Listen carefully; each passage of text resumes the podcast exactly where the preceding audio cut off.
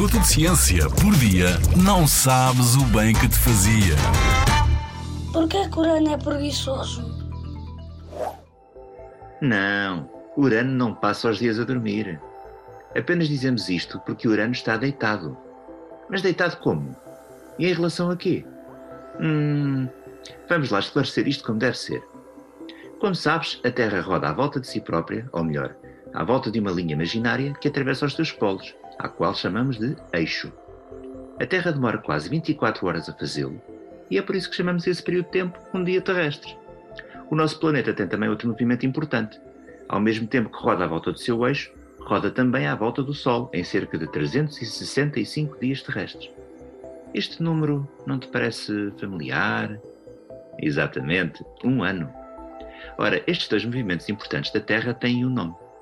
O primeiro chama-se de rotação e define o dia, e o segundo chama-se de translação e define o ano. Quanto ao eixo da Terra, esse está praticamente na vertical relativamente ao seu movimento de translação, o tal que a Terra faz à volta do Sol. Todos os outros planetas têm movimentos de rotação e de translação parecidos com os da Terra, e os seus eixos de rotação também estão todos mais ou menos na vertical. Hum, todos?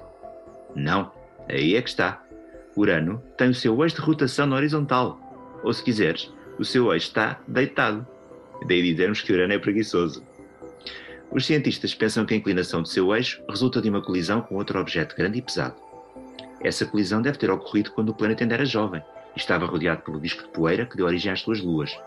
Nós sabemos isto porque as luas de Urano rodam à sua volta na vertical, isto é, de cima para baixo. Já viste que estranho?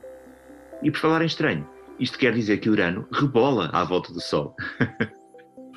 Na Rádio ZigZag, há ciência viva, porque a ciência é para todos.